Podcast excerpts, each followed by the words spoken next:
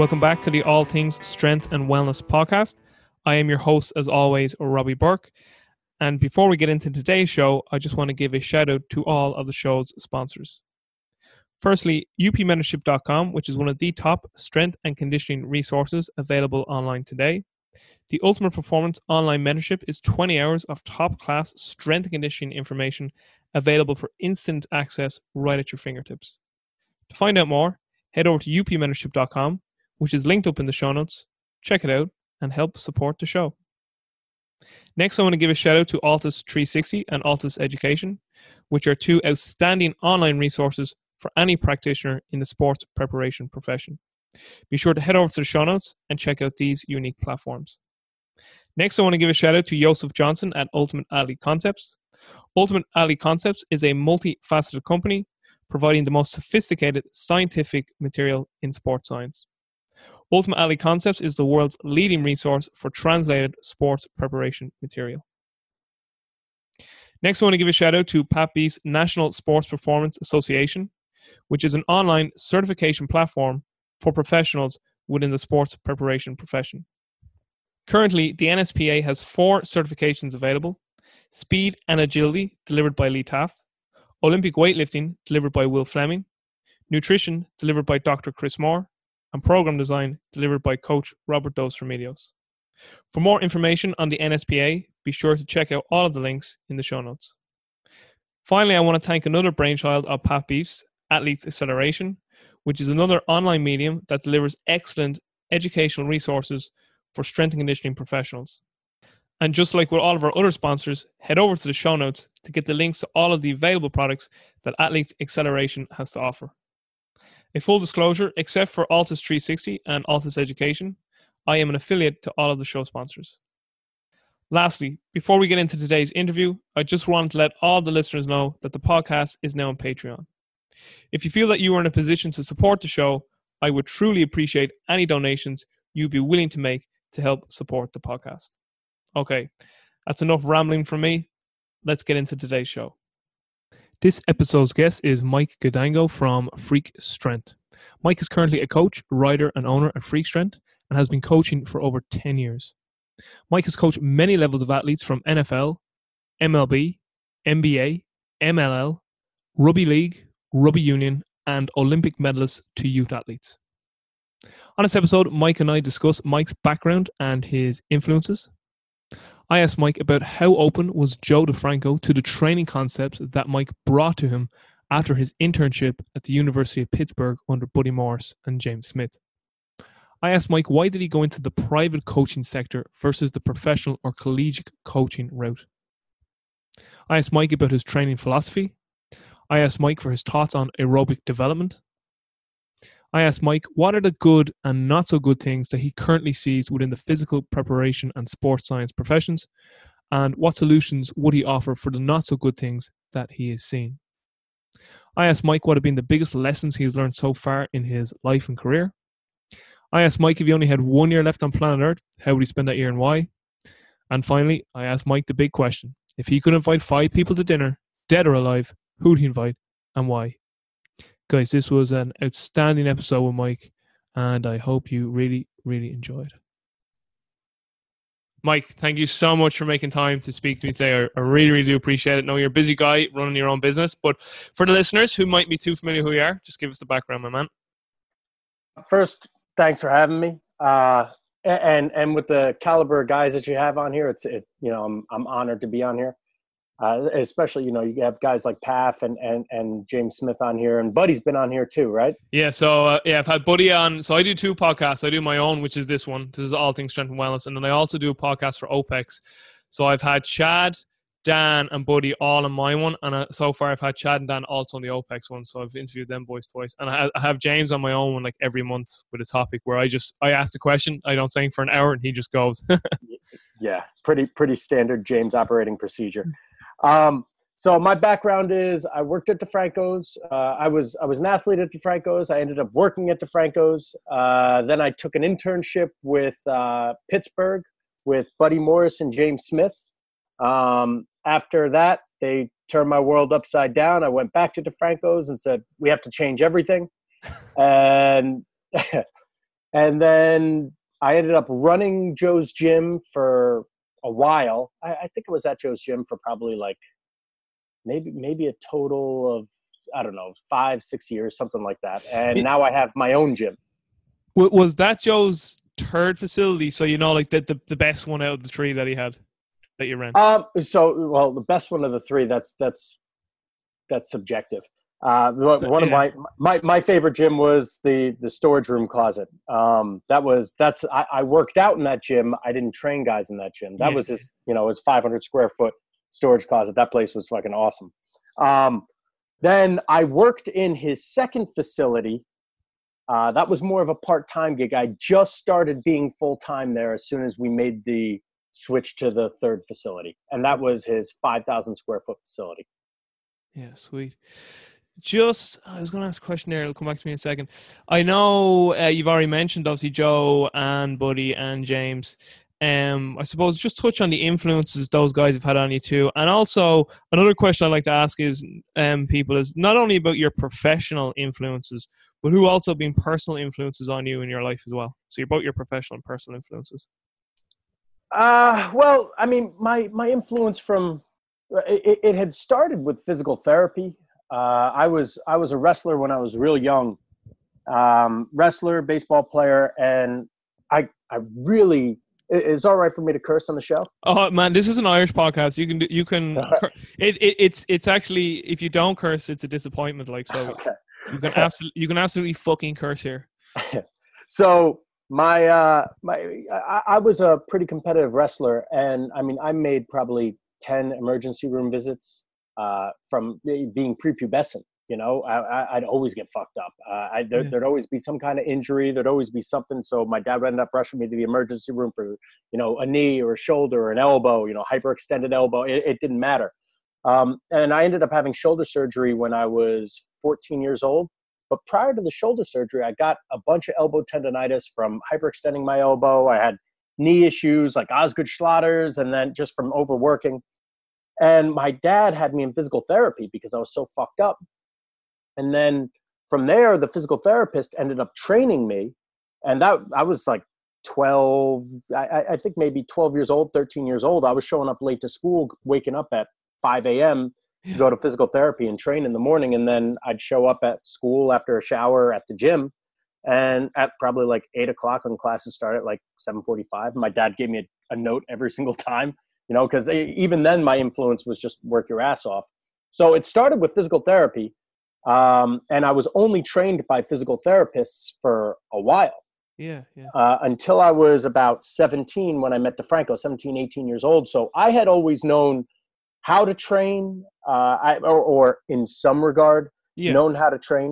Um, and then I had met Joe uh, because he his his uh, storage closet was right outside of a gym or right within a gym that I was training at Odyssey. And there were, you know, a bunch of guys going in and out that were pretty jacked. So I was like, all right, I'll, I'll give this guy a shot. And after that, you know, DeFranco, uh, my, my father is a, uh, he's, he's a CFO, he, or was a CFO. Um, he's finance guy, accounting type guy. He's very, very numbers oriented. So he, he was very into research. He, he made sure everything, he was type A personality. He, he did his research to the, yeah, to, to the max with, with training because he used to train my brother. And my brother, my, my dad came across, he used to read the old school powerlifting magazines, and he came across Louis Simmons way, way back. So, I mean, even before I met DeFranco, I knew who Louis Simmons was. I used to watch all Louis Simmons videos, being, you know, 14 years old, watching all that shit. Yeah. Um, yeah, yeah, there are no microphones. Louis in his like shitty basement or shitty gym, whatever the hell it was. And you hear all these guys, uh, you, you back, hear, like, back, back. and, and you hear the Metallica in the background, like Four Horsemen and shit. Yeah. Um, so it, it was I've I was influenced by Louis Simmons to begin with, and then I met DeFranco, and he was like, "Oh, there's the West Side Method." It's like, "Oh shit, my brother used to do that," you know. Um, so I I kind of I, I took to Joe right away just because it was like familiar territory. Yeah. Um, and Joe had his own twist to the West Side Method. I mean, my dad was very. Uh, he, he- my dad's not creative. He's uh, he's a manager, right? Mhm. So you give him the information and he'll manage everything. So he did the West Side Method, how Louis would do the West Side Method, like Yeah. to the T. You know, I, I, and and there were some some instances where he did a hybrid of you know like Ed Coan, Louis Simmons stuff. So my brother would work out seven, eight times a week. Wow. It was yeah, yeah. My brother was 150 pounds bench pressing 300 pounds as a 15 or 16 year old kid. Like he, yeah, he was a, he was a fucking bull. Um, and you know, it's it, that was all what my dad did. So when I came to DeFranco's, it was another mix of that.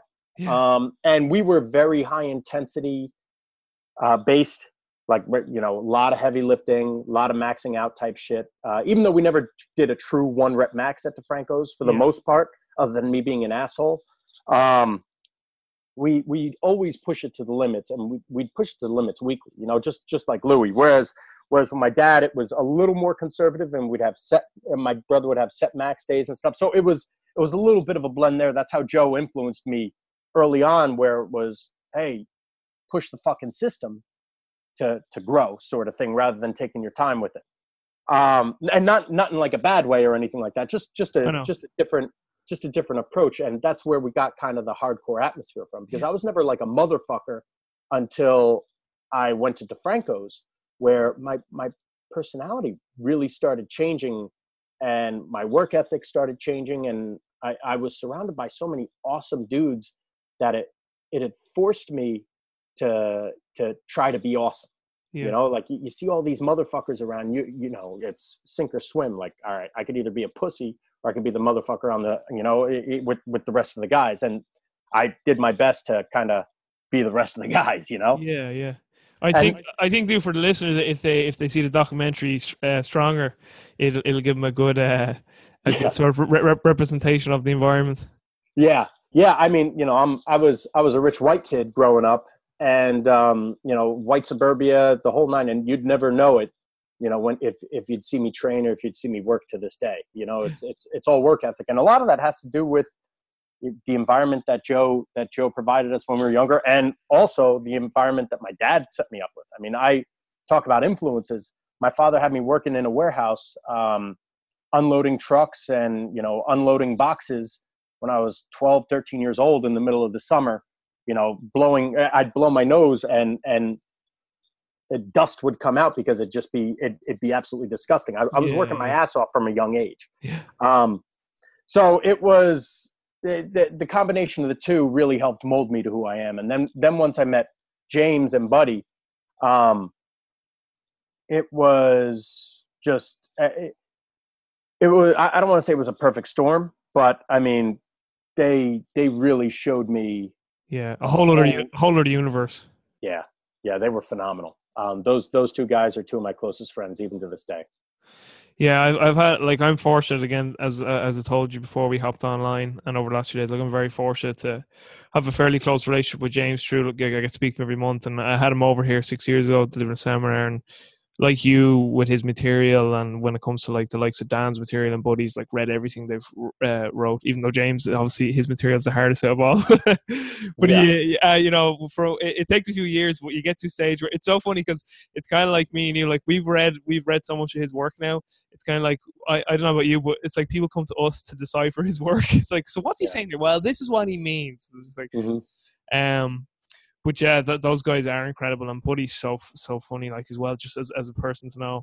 He's just hilarious. I have some great stories I'll, I'll, tell you later on as well when I, my time at Altus with Buddy. But uh, two things came to my mind, and, and I actually remember the question I wanted to ask too. Uh, first thing though is um, I heard Joe on the podcast saying as well when you first came across Joe, what attracted you to the closet was like he these like massive forearms, Yeah. and, and you, Yeah. were, you were you were were you pitching at the time? Were you playing baseball? And you're like, yeah, he's got massive forearms. He kind of looks like he knows what he's doing. And uh, that was funny. But the question I actually I had there for you that I wanted to ask that I remembered was you said in some previous interviews that when you went to Pitt, like again, it like showed you a whole other universe, kind of it turned your world upside down. And you said you went back to DeFranco's, um, and you said that Joe was was pretty, um, he he uh, was uh, pretty, re- um, what's the word I'm trying to think of? Receptive. That's exactly the word. Uh, For some reason, I had re- reciprocity in my head, but receptive. He was very receptive to your feedback. Um, so m- maybe just I- I'd love you to talk a more about that because obviously, like you would come from that DeFranco environment, you know, maxing out high intensity, and then you know you came back from Pitt, and then you're kind of saying to Joe like, "This is what I'm learning. I think this is a better way," and just like how Joe, you know, again, and um, was so receptive to that, and like kind of talk us through maybe that little bit of a journey. So, so at the time, I didn't think, um, I, I, I didn't think DeFranco was all that receptive to it. I, I thought he could have been more, but retrospect, um, Joe was Joe was pretty receptive to it. It, yeah, it was, yeah. you know, I mean, I I was a dumb fucking kid. I got to learn how to present the information a little differently rather than we're doing it all fucking wrong. We we, we got to do this, you know, like yeah, yeah, exactly, so, yeah, yeah. You don't know so, what you're fucking doing for the last twenty years. Uh, yeah, you know, like it's uh, if one of the biggest things you learn how to do is communicate as as an adult, you know, um, and and that'll that'll change everyone's reaction to to everything that you do. But um, retrospectively, Joe Joe was uh, Joe was pretty receptive to it. I, I he he was a very hands off uh, owner, yeah. right? So I I was able to do whatever the fuck I wanted to do. You know, um, there there was no once once he had confidence in me. Uh, there was no real oversight with with what I did, and eventually I was you know the main trainer there, and I was coaching majority of the guys, and and it slowly slowly blended into into what we we had to do.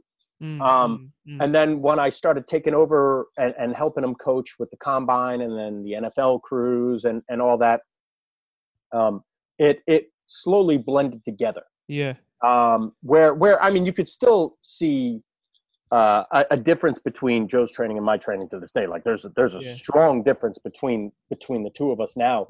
But I mean, even if you look at what Joe was doing when I first got there versus when I came yeah. back from Pitt, I mean, there was there was a big transformation, and and even even to this day, they're they're always you know uh, working their way towards just constantly molding that.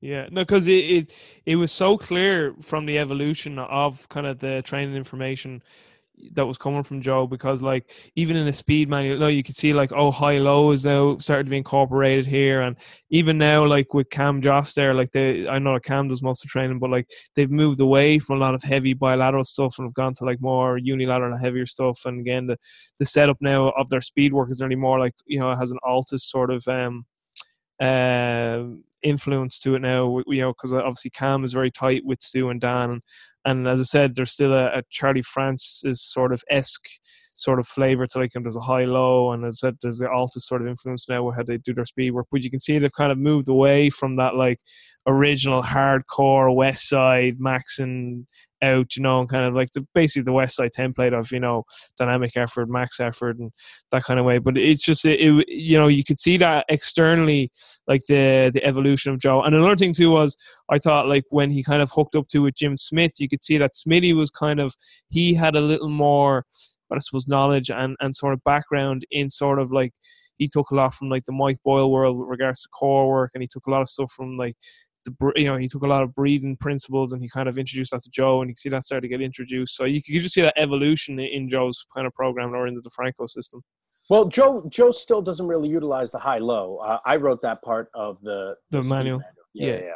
Um, it's he's still he's still very West Side. Well, I shouldn't say still because I, I haven't seen the guy train in, in fucking four years or whatever. Yeah, but yeah. I mean, as as of late, you know, he was still very West Side oriented. You know, um, yeah. from from the last that I've seen of him. Um, but it's it, there. There's always there's always a a growth. You know, like Absolutely. like like like you said when when Smitty came into the picture uh, there was a lot more mobility type work, a lot more yeah. influence on you know the different fascial work and the breathing patterns and all, and all that. Um, and and Joe's very he's he's I, I, think the people that are slow to change are you know they're the skeptics. You yeah. know what I mean? So that's that's how you got to be. That's and that's why I say retrospect. Um, Joe was receptive to it because now I mean I own I own my own gym now, and if someone came in and said we're doing everything wrong, I'd say fuck you, we're doing everything wrong. Yeah, yeah. What the hell exactly. are you talking about? Big time. You know? yeah. So so it's and especially when you have such a a brand, a world renowned brand like that, like you can't just say my brand was all wrong like that. Like there needs to, and there's there's a lot of a lot of success behind everything too. Mm-mm. You know, so all right, we need to figure out what was successful, what was you know what what, what was good, what was bad. what um, could what be what could be done better? Yeah, I know exactly Yeah. what you're saying. Yeah. You know, so and and that takes time. That takes time. No, it was just it was interesting because I again like uh you know I think you put it well like in in retrospect that that you know that he was quite receptive. Because you know it's the same too I, I see you know similar because I, I uh, worked and interned at Boyles interned and then worked at Boyles. And this was Mike you know similar he's been in the field for so many years so like when he gets like some sort of young coach saying no you're doing this all wrong and he's like well you know like similar. But in fairness to Mike you know retrospectively he's been very uh, receptive to a lot of other thoughts and he, he actually is very receptive to other people's opinions and thoughts as well. So it's interesting to see that from you know two very experienced coaches in terms of mike and, and joe. But um moving on mike uh, a question i actually wanted to ask you uh, very interested. Why did you go the private route and not go into pro sports? Um jobs. So when when joe uh it, it- it's when i was at joe's I- buddy was out of a job. Um buddy was going to hire me. Yeah. Uh, that- at, that at was- at Pitt, was it or? Um yeah. Yeah they were they were Joe, he was he was considering bringing me on um and then Wannstedt got fired the head coach and then buddy got fired. So Mm, mm, buddy was unemployed for what two three years? Yeah. And he and I were texting virtually every fucking day. Um, they- we we that's uh, we got real close at Pitt, um, and then we stayed we stayed close even when he was unemployed. Opened his own gym. I said, "Don't open your own gym. You're gonna be miserable." yeah that um, was that was the one up in buffalo wasn't it Yeah, it's still Uh-huh. open. His uh, his stepson uh, Fred, who, who's who's a real fucking smart dude. Um, he he runs the gym now. He owns. I, I think he's the owner now. I don't know, but but he crushes it up there. But Yeah. private stuff wasn't for Buddy. Um, when when he was at University of Buffalo, uh, it was right when I was going through my divorce. I was like, dude, I need to get the fuck out of here. mm, Um, and he said, all right, I'll get you a job. So the weekend I was supposed to go up and uh, interview, I guess you could say interview, when, when I was supposed to just get the details of, of the job, um, he got a call from Bruce Arians saying, come to Arizona. yeah I said, shut the fuck up. So he flew out to Arizona on like a Thursday. And I don't think he came back since. He's like, Monica, I'm not coming back to Buffalo. You he, fu- he fucking loves it down there. And to be honest, I, I lived there for three months in Arizona. I'd lived there as well. yeah. Oh, I love, I love Arizona. Every time I go there, I never want to leave. Yeah. Um, so I was supposed to go to Buffalo with Buddy. Then he got the job with Arizona. Then he said, "Pack your bags, motherfucker. We're going." I said, "That's that's awesome." And then he had to keep his assistant there for a year um, before before he left. And then by that time, Joe had uh, Joe and I were Joe, Joe had discussed with me the, the possibility of opening uh, of going down to Texas to Yeah. open the gym down there and I said dude like I I can't like I'm I'm not going to like am I going to own the gym no like I said, I'm not going to open a gym down in Texas to start Yeah. to yeah. start all over again I I can't do that I said why don't we open a gym in Jersey together and he said oh okay all right um so he and I were going to open a gym in Jersey together and then about two weeks before we were supposed to go through with it, it it fell through. Something I, you know, I it, it, it had fallen through, and I was kind of caught there on my ass. The gym in New Jersey was closing in two weeks, even though, and we were supposed to open one. And then I was like, oh shit, well now I have no job offers at the time because I, I I get like maybe one or two offers a year um, Yeah, to, yeah. to entertain, and at this time I hadn't had one, so I was like, all right, well I could either sit on my ass and hope and pray that a job comes in January because it was it was like September, August, September, October, whatever, whatever it was at, at that point. Um, and I was like, uh, uh, I, I could sit on my ass, or I could just say, fuck it, I'll open a gym. Um, and I mean, Joe wasn't opening a gym in Jersey. All my clients that I had, I had from DeFranco's, because I I had built my own my own clientele. I I I got to a point the past the last year or so um, I didn't take any referrals from DeFranco's. I only took referrals from my clients Yeah. um, because we had other trainers there, and you know my my schedule was pretty packed. So I said, no, you know what, like that's fine. I'll I'll take my business and I'll build upon my business. That way, you know, I'm not being a leech. You know, it's it, I'm I'm helping grow grow Joe's aspect of it. Yeah, yeah. Um, so I have my own clientele, and then Joe's clientele had nowhere to go, and then we had another trainer there. So Pat. So I was like, oh shit, I guess we'll just open a gym. So I I was hustling. The last the last two weeks were two of the most stressful weeks because I was going looking at different real estates, uh, diff, different gyms, different spots, and I was I was taking meetings. I I, I had a meeting with um, Parisi, with uh, Bill Parisi. Yeah, They- yeah, no, I know Bill. Yeah, yeah. They, they they had reached out. They they heard that Joe's was closing. They wanted me to run run their their spot. Um, I met Joe, with the guy. Joe Joe used to work for him years and years ago. Yeah, um, Joe used to work for him, and then you know that that had fallen through. Yeah, um, and I was I was skeptical as to you know taking that because I didn't want to have any have any bla- bad blood between Uh, anything, you know. So yeah, I know. I, you mean. So it was I was caught at a rock and a hard place with a whole bunch of different situations, um, and then I just said, you know what, screw it. I'll open up my own gym. I'll keep the overhead real real low. I'm not going to make the mistakes that I've seen other people make, Yeah, um, and that's where I went from there. So it's I really I mean I I've always wanted to be Buddy's assistant. You know, I I always wanted to be. As soon as I met him, I said, "Fuck, this is what I want to do." Like I because I don't like being a number one because it takes I, I it takes away from the things that I love doing. What what do I love doing? I love coaching and I love learning. You know, Yeah. I mean, there was there was a period of time every Wednesday I would wake up at 2 a.m.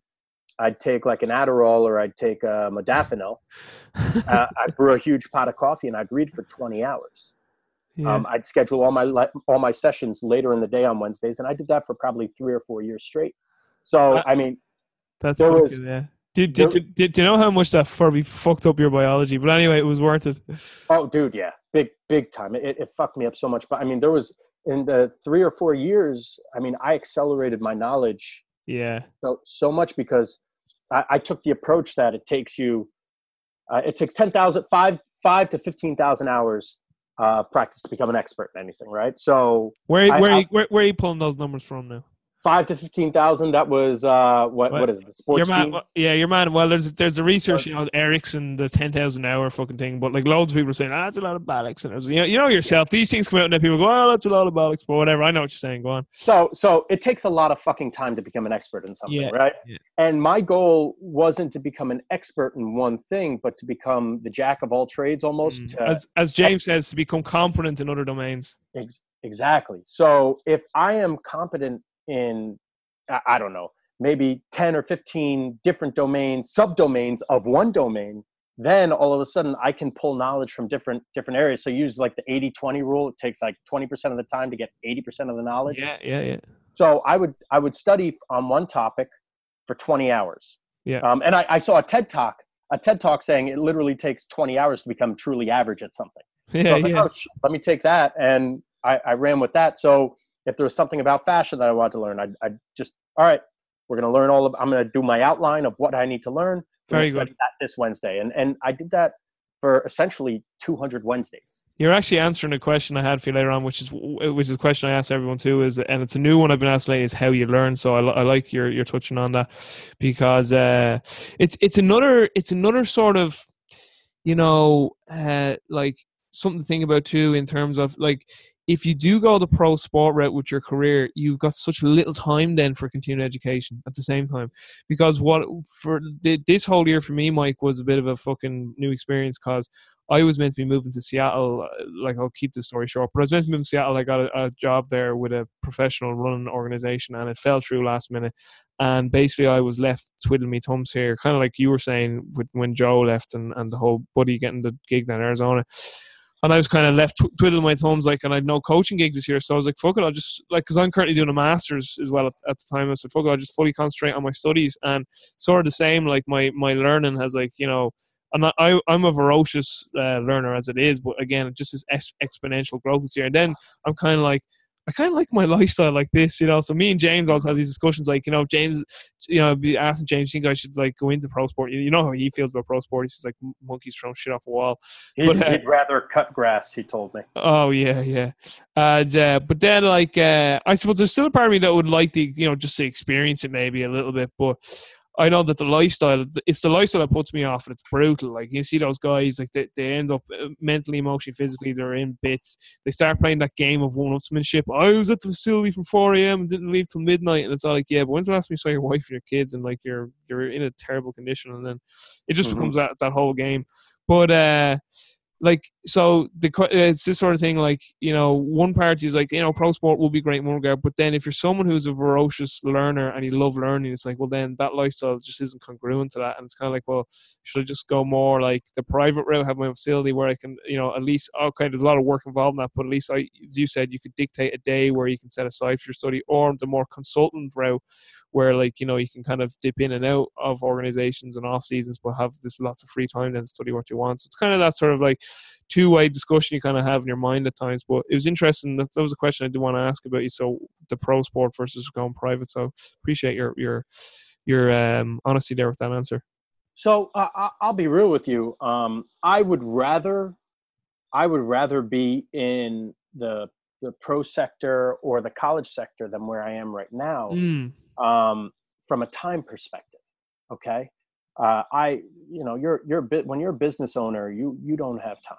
Yeah, um, yeah, yeah. Oh, I mean, it, the the the little time that I have, I try to devote to reading new stuff. Um, or I got to devote it to hanging with my friends or hanging with you know because there's there's relationships that you need to build. Oh yeah. Um, in in order to continue to grow from a psychological standpoint. Um, yeah. So so the those interactions, even though I interact interact with people every day, the the relationships built um, that that I build do help with stress management as well. Yeah. So that's that's a, and that's you know that's research backed. You know. Um, no, so, def- definitely. Uh, uh, socializing is very, very important to our to our health in so many ways. And I I don't know. I'm just getting a sense that we're probably similar in this as well. But it's actually it's my biggest gap in my life, like socializing. Like I'm much more of a guy to stay at home and just like study. Do you know what I mean? Read a book mm-hmm. rather than because I heard you say too as well. You're like, I don't really like people that much, and I was like, yes, I, I agree. I, am I'm, I'm in the same club as you, Mike. But yeah. at the, at the same time, like see, like one on one, like me and you be like, we'll just shoot the ship. But I, I get what you mean. As in, like, if someone's like, hey, do you want to come to this like big event? We're like, no, nah, I'd rather just like you know sit at home and fucking read a mm-hmm. book. Yeah, yeah, yeah. That's the, and and that's that i'm the exact same way although to, to force yourself to go out into those social situations it does i mean if you put yourself in uncomfortable situations more and more it'll help you grow yeah you know? that's exactly where i am at as, and even the mindset and that and anytime i've done it it's always been great you know you kind of build up this bullshit story like oh, i don't want to you know blah, blah. and then when you go do it like actually I had, a really good time there and uh, i enjoyed it and then you know for me personally mentally and just emotionally you're just better off you know mm-hmm. as well but but going back, I I would prefer to be in one of those situations. However, the stability, I, I don't want to move. You know, yeah, I don't. I don't want to go I don't want to go all over the country to go from job to job to job to job. And my my father um, was a real real successful guy um, from from a business standpoint, from personal development. I mean, he came he came from absolutely nothing and built himself to be like a millionaire. You know, yeah. um, it's he's and and for me to turn down jobs uh, that are very good paying jobs because I like where I am, it drives him fucking nuts. He, mm. he can't grasp that. But I don't want to have to move. Um, I have I have clients that that try to fly me out all over the country weekly, and they're paying me real well, and I just don't want to do it. Like why? Because if I do it now, then I'm going to do it every week, and then I gotta. I get you. Yeah. You know, it's it's that i don't want that lifestyle. That's not conducive to my to my growth to my happiness. So yeah. there's there's the give and take with that aspect. So um I, in that sense it's not worth it for me to have a pro job or a college job. However i do i do see myself in the future probably you know 10 years down the road or so um, taking taking a collegiate job if i have autonomy yeah. Um, and, and, by then I'll have the clout to be able to do that. I'm I'm pretty close to something like that now. Yeah. Um, but it that's the only way I'll take it is if it's conducive to my growth and it's where I want to be. Um, so that, but from a time standpoint, you have significantly more time as a coach than you do as a business owner. I mean, bro, like I, I when I was at Pitt, that was the happiest I, I was as a coach in my life because you'd have your set hours that you were training, that yeah. you were coaching guys, and then you'd eat, you'd lift, and you read. You know, Yeah. you're not you're not coaching guys 24/7 like you are in the private sector. And not saying oh, private sector is much harder and it's it's just different. Um and you make you, you sometimes you make considerably more money in the private sector, but in in the big head jobs that's not the case anymore. Um but it's I, I, I mean I, I have sometimes 18 hour days here Yeah. you know, where I am training nonstop. So I'll coach a group in the morning, 6 a.m., and I'll go straight through sometimes to 11, 11 p.m. At five, eh, I'll go 5 a.m. I'm sorry, 5 a.m. to 11 p.m. You know, um, Yeah. it's and it's I, I won't have a break to eat sometimes. I'll I'll just make it a 24 hour fast. So it's exhaust and those will be really lucrative days, but it's exhausting. And then you don't have Mhm. time to grow. You don't have you, you barely have time to bathe. You know, you go home and you're so friggin' exhausted, you just collapse. Yeah. So that's something that you don't get in the coaching sector that happens in the private sector. And it, it really it really hinders growth. I mean, when I first opened my business, it was tough for me to open a book for the first six months because I was constantly doing stuff. You know, I was trying to get clients, meeting with all these people because my money had to come in. I didn't have a stable, a, a real stable client base yet. yeah. So it was, it, it, it's, it's a lot of work, the business aspect. Whereas if you're a coach, there's no business. Coaching is your business. Yeah, you know, so it's it's it's a lot different, and that's I I would love to just coach and not worry about it, which is you know the the main goal, not worry about money. Yeah, I, I suppose yeah. As it's funny because as I was speaking earlier on about saying you know collegiate versus private and saying if you have your own facility you could have more free time. That that was the wrong word. And what I meant to say was that you could potentially you could potentially end up having more autonomy depending on how you set up your business. But I guess it, I suppose it'd be more being a consultant versus pro sport like James has. That way, you would have a lot more free time, like just being a you know a consultant rather than having a, a facility where there's overheads there. Because having your own facility, a private facility, particularly if you're in it every day, running it day to day, and you're on the floor, like it's basically fucking nonstop. Um, unless unless you can get it to a a, a stage where like like a Mike Boyle, where like you know he doesn't have to. He he is in the facility every day because he just wants to be, but he doesn't have to be. Like you know what I mean. Like that Mhm. place just runs on its own now at this stage because it's built to such success.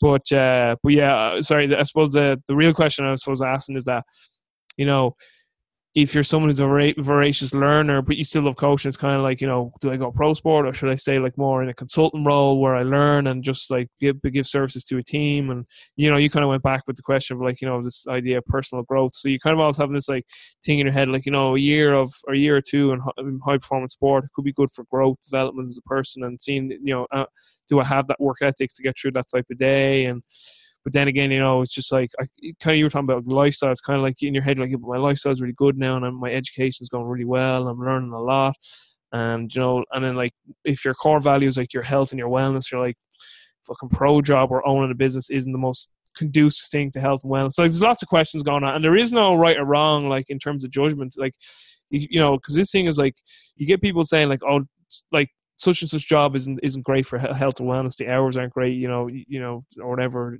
all that. And it's kind of yeah, but if this person knows that and they're like, I don't give a fuck about that. I just want to be successful, or just I want to leave a legacy. It's like, well, if that's their decision, then there's no judgment. There's no right or wrong with it. But yeah, it's it's just funny. Like, yeah, you have some some of these different like sort of discussions in your mind about, you know, should I go this route? I could go that route. That route could open up this door, but then like I'd be leaving this behind. And you're like, is that a fearful thought? And it's like just like all that type of thing, you know. It's kind of like, well, my lifestyle right now is good, and I have lots of time to study, and you know, income steady. It's like, but if I went with this, what doors could that open? Just like these things. So it's just interesting to hear like how you went about that as well.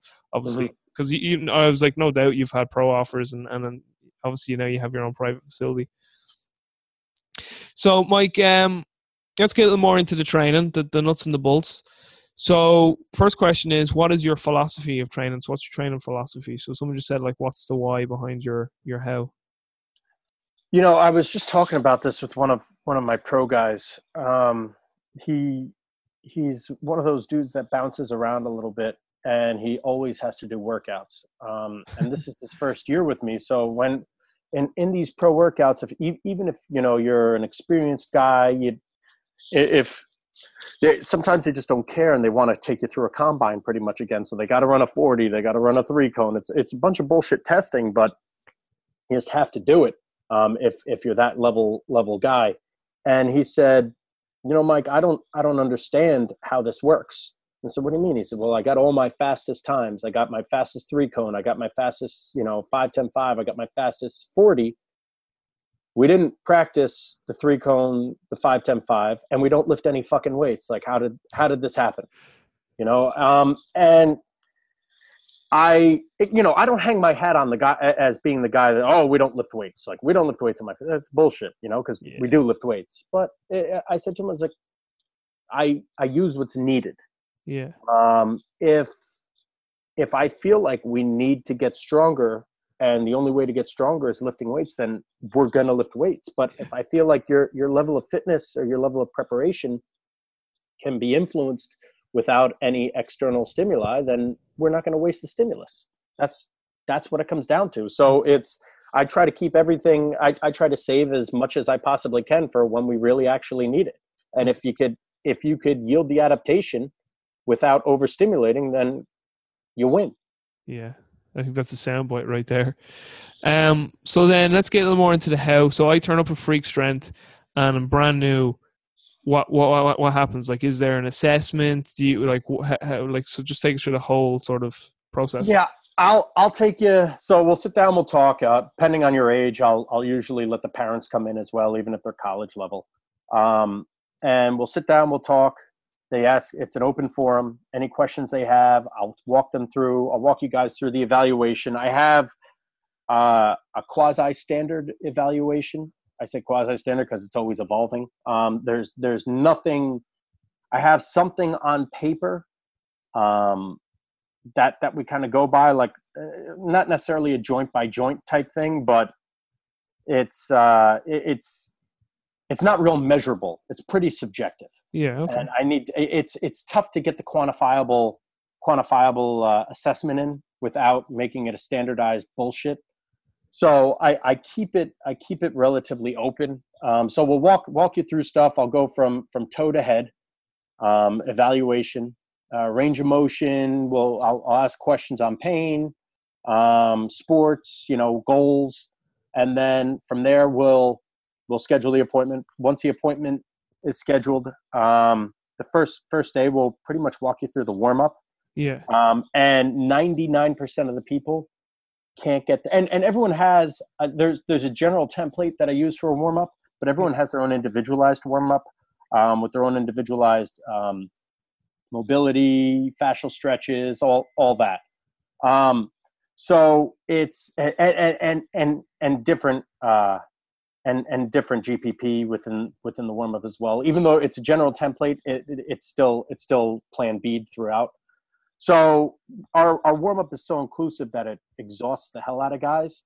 Even though it's not like a high heart rate type thing, it's not like a high tempo. I let guys go at their pace. Um, it'll take them about an hour, 15 minutes the first time they get through first session. So the first session or two, they'll probably just go through the warm up, and then slowly. My my my whole first month is literally just building work capacity Yeah. Yeah. you know even even if you're a pro um a high level pro guy there's there's no sense you know I, I feel like there's a base level of work capacity that someone should have Yeah. um and if they don't have it then yeah obviously they're going to get injured i mean if you can't do three sets of uh, or, uh, excuse me if you can't do one set of three different variations of lunges without cramping up you know body weight lunges Yeah. you know, you can't do a, a front lunge. You can't do a guys. Guys can't do reverse lunges. You, you'd be surprised how many people can't do a reverse lunge because the the motor pattern is just in reverse, and the, the processing is so is so fucked in their head that they fall over. Um, so there between that, the stabilizing muscles. I had I had a guy that's probably like a 500 pound bencher, um, 500 pound bencher, 600 pound squatter, NFL guy. I had him come in and break a sweat during my ground based hip circuit Yeah. Like- and saying like this is exhausting and we only did like two sets of 10 of each each direction and this this guy is a real big strong dude but he just doesn't and and an NFL guy making 50 million dollar uh, 50 million dollar contract you know so he's no slouch but he couldn't go through a basic like old person like like a rehab hip circuit Yeah. without without being in pain and, and not pain but like exhaustion so it, it goes to show you i mean what a what it takes to be great it isn't what we think it is but b mm-hmm. i mean they're not as healthy as we think they are either. Like performance and health are two different things. Oh, I, absolutely. I, I, I talk about that all the time too. Yeah. I, I try to blend the two because I have guys that'll throw 96 miles an hour, but I mean they're they're in pain. Yeah. So at at what cost, right? So we got to figure yeah. out a way. We got to figure out a way that that is conducive for for physical um, and psychological growth in in all regards. Yeah, I mean, but like to to to be an expert or to specialize so much in in one area, one domain, there is going to be trade offs. Like yes. it, as as you said, like there. Uh, like people confuse I talk about this all people confuse sport with health and it's like they're they live at two completely opposite ends of the extreme. Like like so like the prime example of that is like heavyweight powerlifters. They are extremely fit they're the fittest individuals on earth to, to lift maximal weights in the squat bench and deadlift.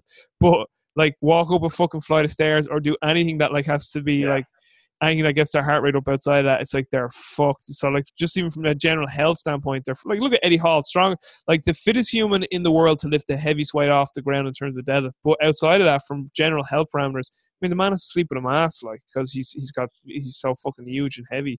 So mm-hmm. again, there, there's such trade offs on the extremes of uh, uh, if someone has to be a real expert in one area of, of a domain. So I completely agree with that.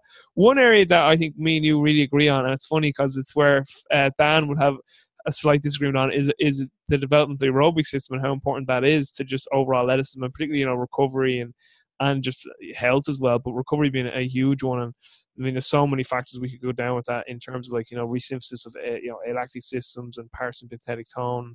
Even though someone uh, with a critical mind should say where is the research to show that it does increase parasympathetic tone? But in terms of resynthesis of ATP, that's that's pretty well established in textbooks. But anyway, anyway, I'm going on there. But it, you you know you appreciate aerobic development, I appreciate it too. So maybe just you know expand on that as well for some of the listeners. Yeah, it's um I the the aerobic base I did I don't develop it through steady state.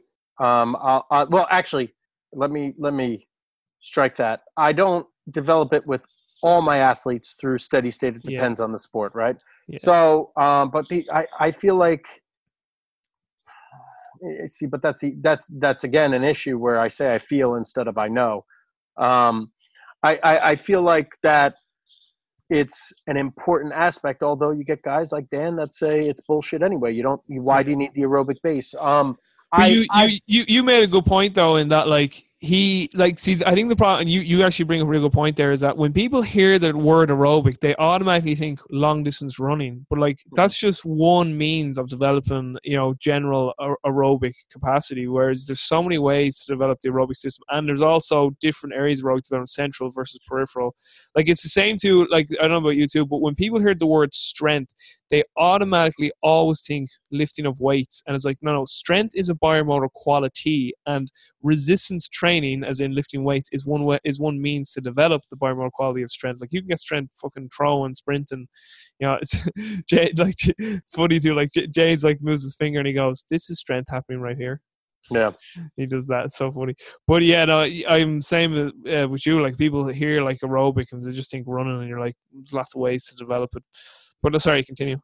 So the the the the benefits of the aerobic aerobic development, right? You'll you'll lower your resting heart rate. Mm. Okay, if you lower your resting heart rate, then you'll lower your respiratory rate. Yeah. So you won't you won't take as many breaths in a minute. So if you don't take as many breaths in a minute, then it's going to reduce your sympathetic tone. So this is the ipso facto of of what you had said. Um, and by doing that it'll enable you to get a better quality of sleep yeah. so it'll also improve your hrv you know so those those are the backdoor routes to explain the benefits of aerobic work uh, and, and, that's that's one of the reasons why I do it is is it that's another way that it'll enhance recovery outside of improving improving your ability to do heart rate recovery. You know, uh, it's it's your actual sleeping recovery. That's that's that's one of the big reasons why I do aerobic work. Mm, mm, big time. Um, just something I wanted to ask you to uh, wrap it up here because I know you you know you're on time crunch here as well, same as myself. Um, what again? A question I ask everyone: What would you say are the good and, and the not so good things that you're currently seeing within the coaching profession? And with with the not so good things, what sort of solutions would you offer? Um, so it's it's really tough uh, to to say some of the not so good things and and some of the good things that that, that we see because I'm I'm seeing it I'm seeing it from outside looking in. Like there's there's an example of I mean coaches all over the place injuring guys or coaches all over the place giving guys rhabdo or or you know players dying while while coaches while, while under coaches supervision.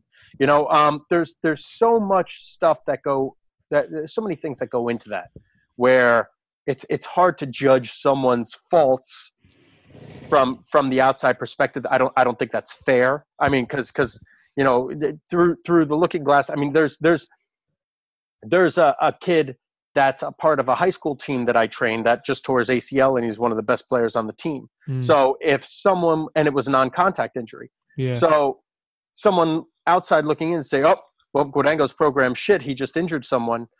It's it's tough to make that statement because what they don't know is that kid had finished a wrestling majority of our training. He was in wrestling season. Then once he finished wrestling, he took a month off and then he came back and he had torn his shoulder during wrestling season. So I had to rehab his shoulder and I only saw him five times. So so for me to say that you, you know like outside looking in like it's a very very clear cut answer like this guy's doing this wrong this guy's doing that wrong like Guadango's not lifting enough weights this guy he in non-contact injury but you you don't know what's going on yeah. um, one thing one thing I will say that really pisses me off is absolute absolutists like people yeah. that say this, yeah yeah this is the only you know, one, yeah yeah it's um they're they're just ignorant. Um I, do i think there is a right way? Absolutely. There's one right way to do everything that we need to do. There uh, do we know it? Fuck no. Are we on the search for it? Fuck yes. Okay so there is a right way um for for everything that we do. There is an optimal way the most optimal way but to to think that there is that that we know that one way right now it's we we just don't have the technology for it you know? Um so to that that's the one thing that really really pisses me off is people that that claim to have the claim claim to have the the one answer for everything. Yeah, I mean, yeah, yeah, it, it is impossible. I mean, myself and James spoke about this before, and that like, I mean, this is why statistics was invented because, like, James said a very clever thing. He says you should never really be asking someone, "Are you certain?" You should say, are you certain that this is the most probable answer? Because everything is just probability. That's why we have like R values and P values in research because like up up until like Newtonian physics, we thought we had the whole world figured out, like you know, because we could just use calculus and, and like you know Newtonian physics, because it was like, oh look, the whole world's a machine. But then like when we learned about like subatomic, when we got the atom and broke down into subatomic particles, and then we got into the world of quantum, we're like, ah, oh, fuck, we're back to uncertainty now and probability. So it's just yeah. like so it's just like they, we we can never be one hundred percent certain about anything. All, all we can do is like say, well, the evidence is very very heavily weighted towards this end. So we're we're mm-hmm. we're we think this is the most probable answer right here. But like, and as Dan also talks about, like like what, while there is optimal models for most things, there is huge individual bandwidth built, built into every model. So like you know there is a technical model for sprinting and, and like you know like all weight mm-hmm. movements and all that. But obviously there's going to be some individual bandwidth because everyone is a sort of n one within themselves. So yeah, I agree with you there for sure. Um, I want to keep you too much longer because uh, man, if you're going to be coaching until 11 p.m. tonight, I say you want to maybe. No, no, my my schedule nowadays is real light, real oh. real light. I, I I started going back to school, so I I dropped I dropped a lot of my my uh, training sessions. Oh, is it, you're back in school? Are you studying it? Yeah, yeah. I'm I'm getting. I, I haven't contemplated whether it's just going to be a master's or or going towards a doctorate, but I'm doing I'm doing acupuncture. Oh wow! I'm I'm so I'm doing my masters in strength conditioning now, third year in St Mary's in London. phenomenal course, really really good. Uh, um, yeah, I'll tell you more about that offline, like you know some of the resources and I'll share with you. But uh, it's phenomenal. Like uh, John Goodwin wa- was one of our head lecturers, and you'd love him. Like real good guy and skill act and just speed work savage. Like information's unreal. Um, I'll tell you more about that after. But uh, wrapping up here, just a few kind of quick fire, fire round questions. Your your answers can be as long as, as you want them to be. Um, your biggest lessons you've learned so far in your life. Nothing's guaranteed. I like that. Nothing is guaranteed, bro. Even uh, if it's even if it's a contract, ain't nothing fucking guaranteed. People will get out of contracts. I fucking I know too well, but I was saying to you earlier on about that that Seattle gig. I was flown out to Seattle for a week, hand shook, dinner and all, eating. This is yours. Ten weeks later, Gonzo. And I remember I was I was emailing Fergus Connolly, and he, he and I'll never forget his reply. He just goes, "Welcome to the world of pro sports." And then like Mark Verstegen also was telling me he was like, "Yeah," he's like. He's like that's he's he, and Mark. He said he said that even if you do get the contract and you do start the job, he's like your lifespan could be like in the job could be gone after even just a few weeks in it. So he's yep. like he's like nothing's guaranteed in pro sport. But uh, your top resources, Mike. Um, what would your top resource be now? I know it's a very broad general question, and the reason I leave it very broad and general is because it can be anything. So it doesn't just have to be limited to the world of like physical preparation. Your top resource, and it could be any. It could be a book, a video, a person, a podcast, uh, a course you took, and it could be to do with any domain personal development spirituality nutrition whatever it is training so your, your top resource okay so for training uh, is definitely charlie francis anything anything and everything by charlie francis i i, I fucking love him james smith um, now also one of my top resources um, for for life is also james smith um, yeah, I, I, I know I'm I'm with you on that as well. He's he's phenomenal. Um, my father, with without without my dad, Great. Um, he's he's a big big decision making guy for me.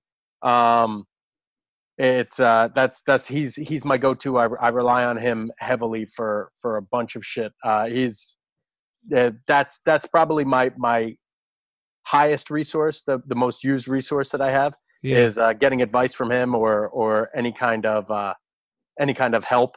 Yeah. That's that's a big go to. Um, and there I, I can't say one specific resource in this but uh, just just general general psychology yeah. um trying right right now i'm i'm you'll, you'll like this you like sapolsky Robert, yes, Robert Sapolsky. I'm, I'm, I'm in the middle of reading Why Zebras Get Ulcers. Yeah, I, I, read that. I need to read it again though. But that's his new one, Behave. Just for the listeners, they can't see that. But I'm just showing Mike the Behave book. I actually only picked it up from my library today. My library's fucking unreal. I always go, "Can you get in?" And they're like, "Yes, we actually have this." I'm like, get it. Yeah. I, uh, I I listen to all his lectures online. They're they're phenomenal. Oh, the YouTube one. Yeah, I'm actually just going through those again. Like when I eat, I just put them on and I just listen to them. It's phenomenal. Mm-hmm yeah that's that's what i do. I'll i'll cook all day or you know i'll, I'll spend like a couple hours preparing stuff and i'll just listen to a lot of his stuff right? I'll listen to the books on tape right now. Yeah, yeah. um so so a lot of psychology. Have do you know uh have you you heard um bessel van der kolk? I actually haven't.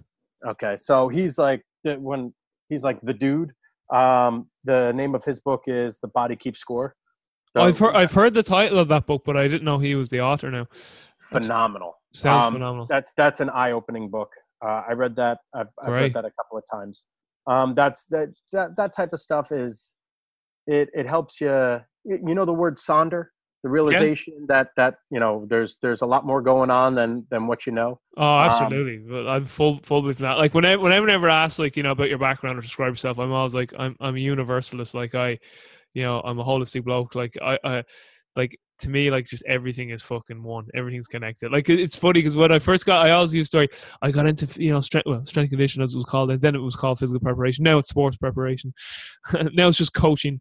Uh, but like you, you first get into that world, and you're like, oh, you know, you're in strength and conditioning, and then like you get into the rehab world, and like, oh yeah, and then you get into nutrition, and then something in nutrition triggers off like health and wellness and functional medicine. You get into that world, and then like the health and wellness gets into like the mental, emotional. You're like, oh my god, human behavior and psychology, and then you get into that, and then you get into the spiritual realm and all that, and then like you just start opening all these rabbit holes and doors, and by the time you get like to the end of it or what's perceived, you're like, you get out the other end, and you're like, you're just like out in the middle of the universe, all the stars, and then you're just like, it's all one. It's all fucking connected.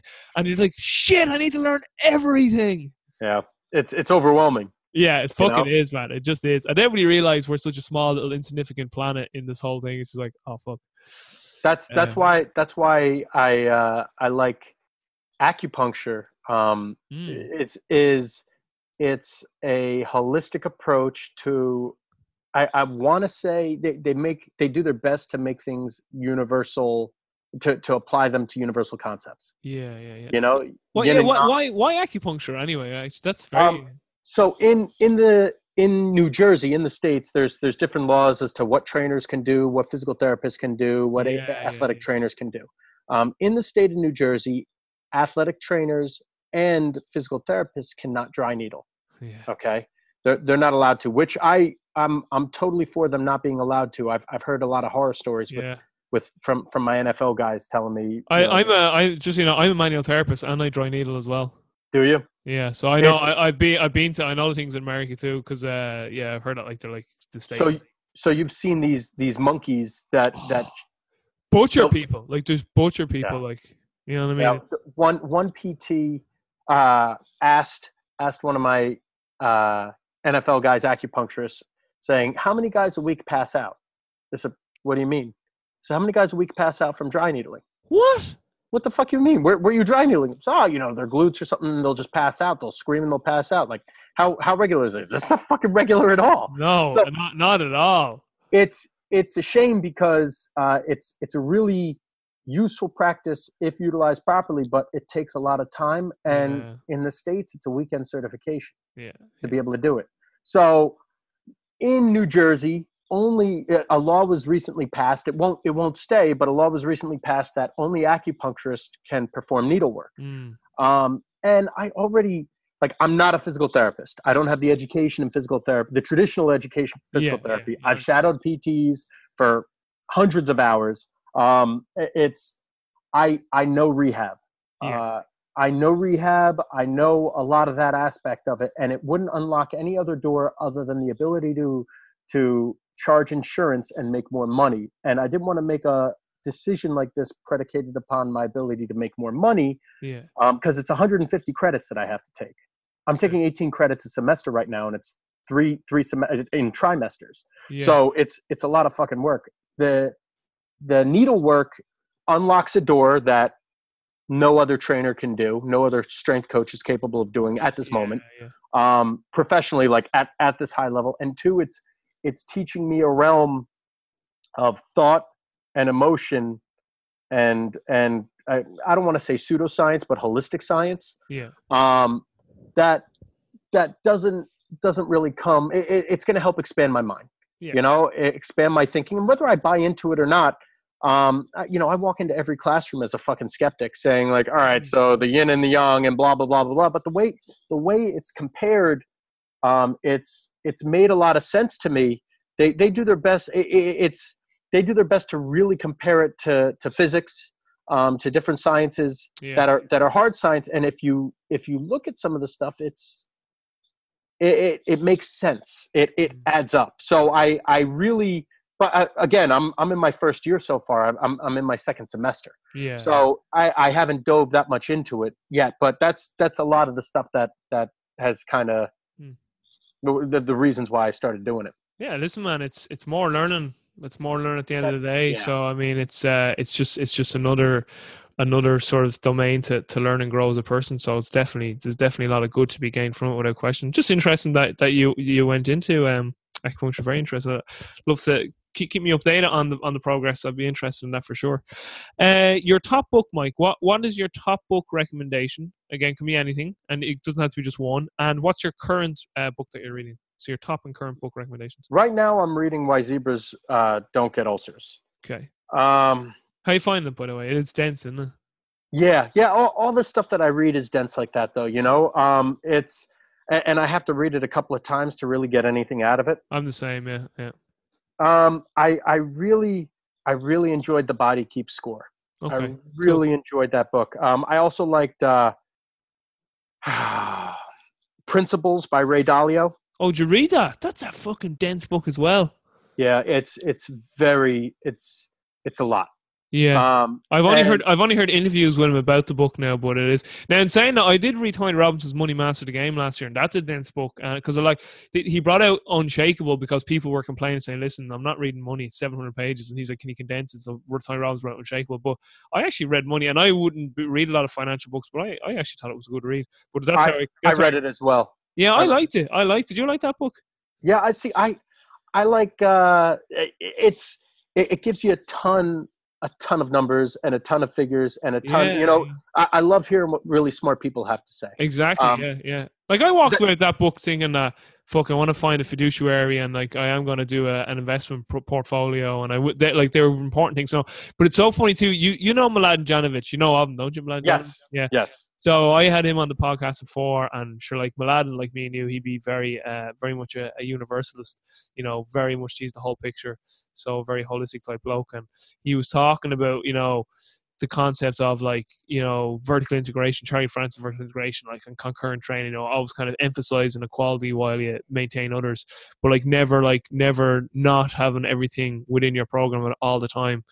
Um, and he said, and he kind of uh, used the analogy of economics. He's like, you look at all the top investors. He's like, they all have diverse portfolios. None of them put all their eggs into one basket. So he's like, they basically have a concurrent program, if you like. And it's just like, I like the way you did that analogy, Mladen. Yeah, yeah, yeah. I mean, it's and it's so funny when I read uh, Money Masters the Game, Ray Dalio's portfolio, which is why I I read his book, Mm, um, mm. the all weather strategy. That's exactly how I train. Yeah. It's ten percent over time, like slow slow yields. It, it's not about the big boom. I mean, if you look at my fucking website, that's exactly what it yeah. says. They're the know, they're the principles, man. They're the principles. Yeah. Yeah, it's it's it and, and I I had talked to my dad. I was like, dude, I I want to invest like this. He goes, no, that's for old men. Don't do that. You need something more aggressive. I like, bullshit. This is everything I've, We got in a heated debate about it. Yeah, is yeah, yeah. I fucking preach with training. Like this is how we should be doing shit. I'm fucking telling you, this That's is the so right way. funny. That is Yeah. that's brilliant. That is Yeah, Bec- all- all because it's. I mean, it's total confirmation bias. Yeah, But- exactly, exactly. yeah, yeah, exactly. That's what I mean. Because yeah, you're so emotionally. Because that's it. You're so emotional. Oh, that's fucking bullshit. That's the way I train. but I mean, every single guy that I've had, I have I have a guy now, um, Justin Trattou. He is an eight-year NFL vet. He's he's he's a savage. He's a total stud. He's defensive end, and right now, I had him for I've had him for like nine or ten months uh, because he had he had uh, ankle surgery last year. Um, because you know it's football, guys fall on your feet, you break your fucking ankles, and then one surgery led to another surgery, which is how I ended up getting him. And he didn't play last year, so I rehabbed his ankle, um, and we've been we've been training this whole time for for nine months, ten months, and no injuries, no setbacks. Whereas Mhm. in the past, he's I, I let my guys. I don't want to say I let them. They they they do what they want anyway, but I I allow them to have influence over the program, over what they want to do because who the fuck says that I know everything? So I, I take their input. And Justin's a really hardcore dude. He uh, he's a motherfucker. He he trains like a beast. And if he's not training like a beast, he feels like a pussy, Mm, right? mm. So so that there's there's that struggle with um the, the, the psychological struggle in there where how am I going to convince these guys to to do the slow and steady wins the race approach? So in, in previous years, he's been injured because he's gone a little too much too soon against my advice, but still it's my fault because I, I allow it to happen, right? Um, so this year he said, Hey, listen, I got nothing to lose. I'm actually going to listen to you this year. yeah, And as a result, I mean, I post him on my Instagram all the time. He, he can run five or six 40 yard dashes within 2% of each other. wow. Um, it's it's phenomenal. He's stronger than he's ever been. He's not injured. His his capacity, his aerobic capacity, his alactic capacity is through the fucking roof, and it's because we haven't been injured at all. Yeah. It's slow slow progress over time, which it's not sexy, but it works. Yeah, but it makes sense because like if he's not injured, he can train more consistently, and we all know that consistency is probably the most important thing when it comes to actually getting results from training. Mhm. But uh, it's so funny you mention that because you, you you know you you know Keir, don't you? Keir Wenham-Flatt, Yes. you know Keir.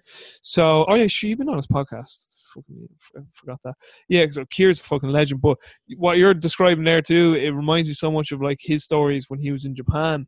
And like he, you know, he'd be very much into sub maximal work, obviously in the weight room and stuff. And he said like uh, he got one of the, the guys off the, the team, like he's, he's like, I don't feel strong. And then Keir goes, Okay, let's go fucking test your max. And your man PRs. He like he PR'd everything. PR'd like his squat and his vertical jump and his like his fucking his sprint times. And Keir's like, Do you believe me now that you're, that my that the training works? And no, he goes, Yeah. And then but Keir goes, So w- are you still going to stick to the sub maximal work? And your man's like, No. Nope. Keir's like, What the fuck?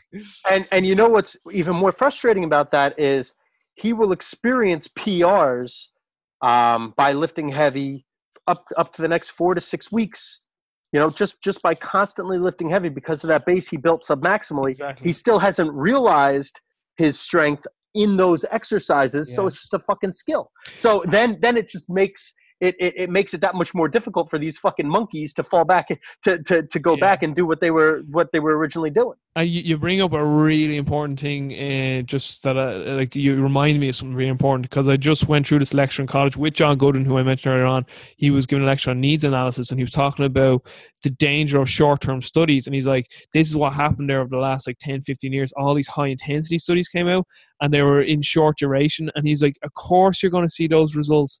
Like because one is like they're specific, and because the, the intensity is so high, he's like, uh, there's a few uh, issues that he's like if the study kept going there would have been diminishing returns. What would the cost mean to the organism? And he's like what short-term studies don't do not uh, show is the accumul- the accumulated bout of training effects. So if you look at like phase potentiation so like you know a work capacity block that fed into like you know an alactic power block that fed into an alactic capacity block he's like you don't see that with short-term studies like so Yep. like so because of a short a short-term high intensity study yielded such great results in the short term and you're not seeing actually the detriments that can have long term and you're not seeing the cumulative effect of training phases or training blocks he's like people fell into this high intensity trap but he's like you're you're you're like because because Joel James talks about it as well and you we and you understand too if we can get the same result and the same stimulus to the system with way less cost to the system it's like we're going to go with that but it's just because people have been so biased now with these short-term studies like oh just high intensity is all you need to do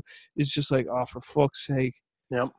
Yeah. So yeah. And and you know, it's uh and and I was a part of I I mean, even when we had our combine guys at DeFranco's, that's one of the reasons I don't do combine training is mm. because you have no choice but to do high intensity because in the short duration that yeah, yields yeah. the greatest adaptation right? Yeah, but it's not sustainable. So i mean i i remember in 6 weeks we have to get someone prepared to run a 40 a PR of 40 that you know that in in after being injured all fucking season much, right? So 6 weeks i remember at the end of 6 weeks joe would be afraid to have guys run more than 140 because he was just so fucking overtrained, like and under recovered. Not eh, not because of that, because they were capable of producing so much force, but not capable of sustaining it. Yeah, yeah, I get you. you know? I get you. So yeah. guys, guys would Joe would guys would run up forty. Joe would be like, "All right, that's it." And guys like, "No, one more." And Joe would be like, "Trust me, no, no more." Because no more. Yeah. But I mean, yeah. we're we're just as guilty as sustaining that, but it's the combine that we were that that we were preparing for. That it's it's fucking bullshit. I know it's but- bullshit. Yeah, It, it works. I mean, you remember the remember the before and afters that we used to send like when we were doing the combine stuff. yeah, guys, yeah, yeah. guys would put on 15, 20 pounds, take four tenths off their 40, put six inches on their vert. Like that wasn't unusual Yeah. for our guys to do that in a six week time. But It's too fast. It's too fast for the organism. Like it's too fast. it's, it's way too, but we knew it, but it, it just is what it is because Yeah. millions of dollars depend on this shit. So Yeah, the, the guys don't care. And all right, hey, you get injured, get your get your best time anyway. Who gives a fuck? And then you know we'll count we'll count the dollar bills afterwards. because as you as you know, like, and I- I've I really in in depthly studied skill acquisition this year. But you know from the from uh, a talk Dan done, it's one of my favorite talks ever. I think it's one of your favorite talks too. The one he done on the speed power, and he talks about stimulate, uh, stimulate, adapt, um, stabilize, and actualize. Mhm. and uh, like that that exactly goes to your point like and then my study in skill acquisition you know this whole like for instance so like if you get guys right and they take a whole off season from their not a whole off season but they get an off season from their sport and let's say over the off season they uh, put on more muscle so morphologically their system has changed and let's say they get stronger so neurologically they've also changed and now they just go straight back to their sport. But they didn't like they didn't allow a stabilization a stabilization phase for their Yep. their their the skill acquisition of their sport to be able to stabilize with their new morphology and new neurological output. And it's just like that is just fucking breeds disaster then in terms of when it gets to an injury rate. So you know they don't stabilize it then they can't actualize it and then usually it's an injury because it was it was too much of an intense stimulus too soon to the organism and they didn't allow enough time for the skill for their sports skill to actualize with their new base their, their new their new body that they built you know morphologically Exactly. and, and neurologically like yeah so it's just exactly. injury I, I mean, if if if you ask me, I have I have youth athletes at my gym. Ask me how many times a year, excuse me, how often I change the program once once they get into the the meat and potatoes of it. never I take the Bondarchuk approach. Sometimes I Absolutely. for, for Absolutely. Years, man. Yeah. You don't need to because they are still growing. They still need to learn. Yeah. You need to stimulate and adapt. Stimulate. uh, too, many, too, too Uh, many people stimulate, adapt, stimulate, adapt. You need stimulate, adapt, stabilize, actualize. You know, but no one allows for that to happen. Like there's the, their new PR. That's not their PR. Like that. That might Yeah. be a PR, but that's not what they're actualizing. They haven't stabilized that. Yeah. It takes takes six six weeks up to up to five months to fucking stabilize a big PR like that Yeah. to make it something you could do every day. I've I've actualized I've actualized 315, right? With the bench. No problem. You put 315 on a bar, I could do it without warming up. You know, it, it'll hurt, but I could do it. Yeah. That's probably my max my real max bench. I've gone up to 405.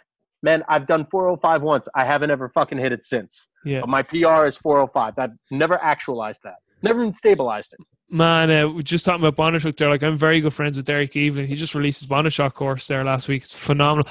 It's it's phenomenal now. Now, I haven't in depthly looked at it yet, but he also does a lot of the uh, programming and periodization stuff on the Altus Foundation course, and I've gone through that, and it's phenomenal. And just on the point there about like you know. He, all, he, I love what Derek says. He's like, when someone plateaus, what do coaches do? And he's like, they change. He's like, no, no, don't. Just, he's Yeah. like, they automatically change. So Bondarchuk would, would maintain, you know, keep the variables the same, like, or, or as much. So no wave. That's the big thing in the Bondarchuk approach. No wave loading. It's just flat loading. But there, there's the complex method, right? But then there's complex variation. You'd be interested in this. So the complex method is just where everything's trained in a parallel sequence. So you're training everything, but you're emphasized very, very much like vertical integration. But uh, you keep all the means and methods the same from the from the start of the block until the athlete peaks. Um, so there's not again no wave loading and stuff. And uh, but then there's called complex variation, where again you train everything, but you change the means and the, and the methods slightly throughout point A to point B.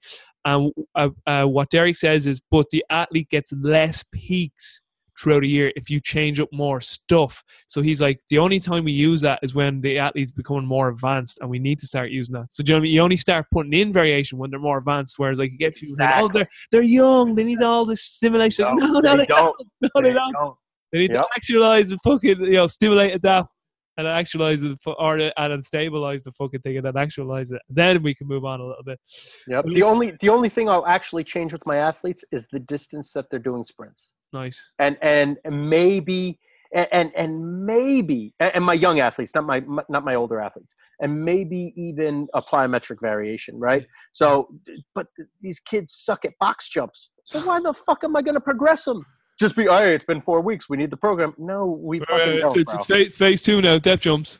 it's, it's fucking stupid i've I seen know. guys do depth jumps Oh, no, no, it's just yeah. I know. I know. when so so one of my one of my most proud moments was this year um, i have that football team last year at bergen catholic la- they they hadn't won a state championship in like 14 years or some shit like that and the coach the co- nunzio campanelli he's he's a fucking smart smart dude i really Mhm. like him a Mhm. lot um, I, and i don't i don't like a lot of coaches It's he's- and it's great. Great to hear that at a high school level.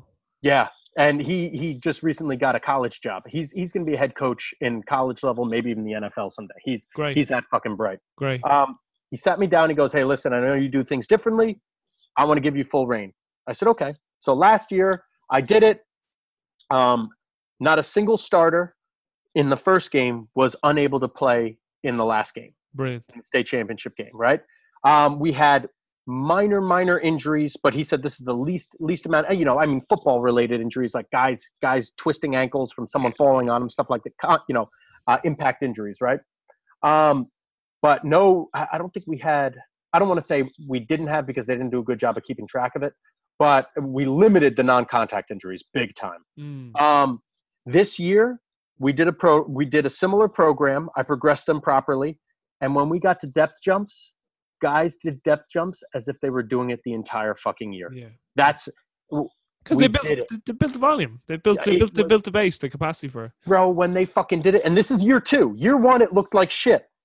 Year two, they did it. I was like, holy fuck, these residuals are phenomenal. Tho- Like, I'm- those are the days you walk and go, I am a brilliant coach. Because you you, you, you, Yeah. know, those- you, know those other days you're like, I haven't a clue what I'm doing. I'm a fraud. Yeah, yeah, dude. I, I I was so fucking pleased this year. I was so pleased with how they did it. But that's that's proper programming. Yeah. You know, that's that's what it is. I gave them the the, the chance to adapt.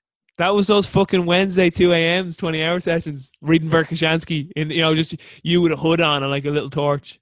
Bondarchuk, bro. I read Transfer Bondarchuk. Training so many fucking times. Those fucking rock- tables. The first time you open that book, you're like, "What are these tables?" And you're like, Yeah. "Oh, they're, they're correlation." And, it, and it's like shit. It, it's like poorly translated too. oh, it's a badly, badly, badly one. I was more of Verkhoshansky. I, lo- I love Verkhoshansky's book. I love this uh, special strength training manual for coaches, like the the the the newer version that he did with um Natalia. I love that book.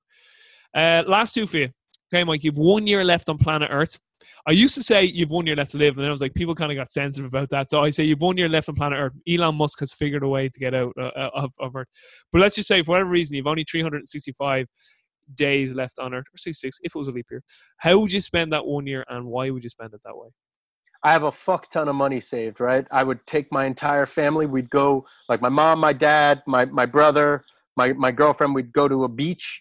Um, we, we'd go wherever the fuck we wanted throughout throughout the world. I'd learn how to fucking surf. I've been trying to learn how to surf for like six months now, and I just Get, don't get, have the get time. down, get down to the Australian boys, uh, Rafa I- and Lachlan.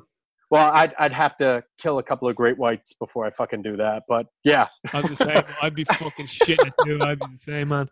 but ever I mean, Do you I those would- fucking those World War II stories where it's like, yeah, so not only did he get shot out of a plane or his boat got sunk by the Japs, then he had to Yeah. swim in shark infested Yeah. waters on a fucking min- a raft that was half eaten, and then he got picked up by the fucking Japs, put in a prison camp for four years, and then eventually made it back to America. And it's just like, and then you get these guys going, I think I'm overtrained. You're like, yeah, go, go, go watch that fucking documentary and come back. to me." yeah, so funny. I, I don't know because with uh, my athletes too, like you know, like I remember some some of them would come up and go, "We we we had a game there two days ago. Sh- should we should, should we be training this hard?" And I'd be like, "Guys, go into YouTube and type in World War Two and just sit there for a few hours and come back to me and see how you feel." Like, come on, come on. I, I and it's like I don't. I, and again, I, as you said about, I, you don't mean absolutism because you get these people who are like, "Oh, recovery's bullshit." It's like, no, no, recovery has its fucking place, man. But also, you don't want to be a complete absolute pussy at the other end of that fucking spectrum as well. So, um, I'm with you again.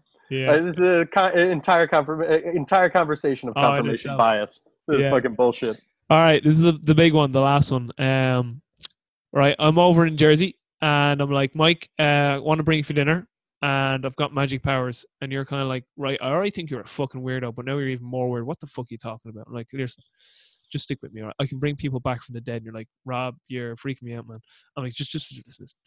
Uh, but for this one, for this one dinner, right, you can bring five people, and they can be dead or alive. That's why I have the magic powers. Who would you bring to this dinner, and why? Five people, dead or alive. So they can be all dead, all alive, or a mixture. Or five people.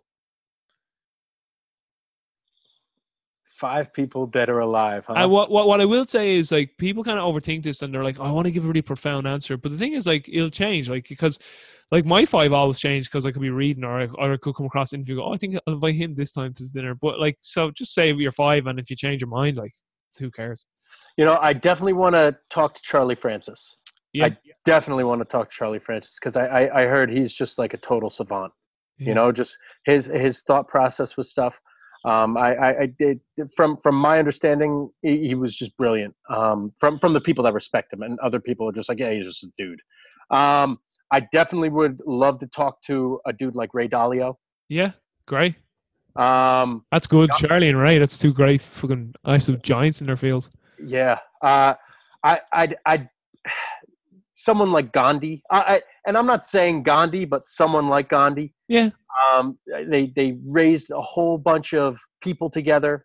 You know, to to Man, to, took took took took down the British Empire without firing a shot. It's pretty that's, that's impressive. what that's what I mean. Pretty you know, fucking impressive. something insane like that. Um, Is Genghis it- Genghis Khan.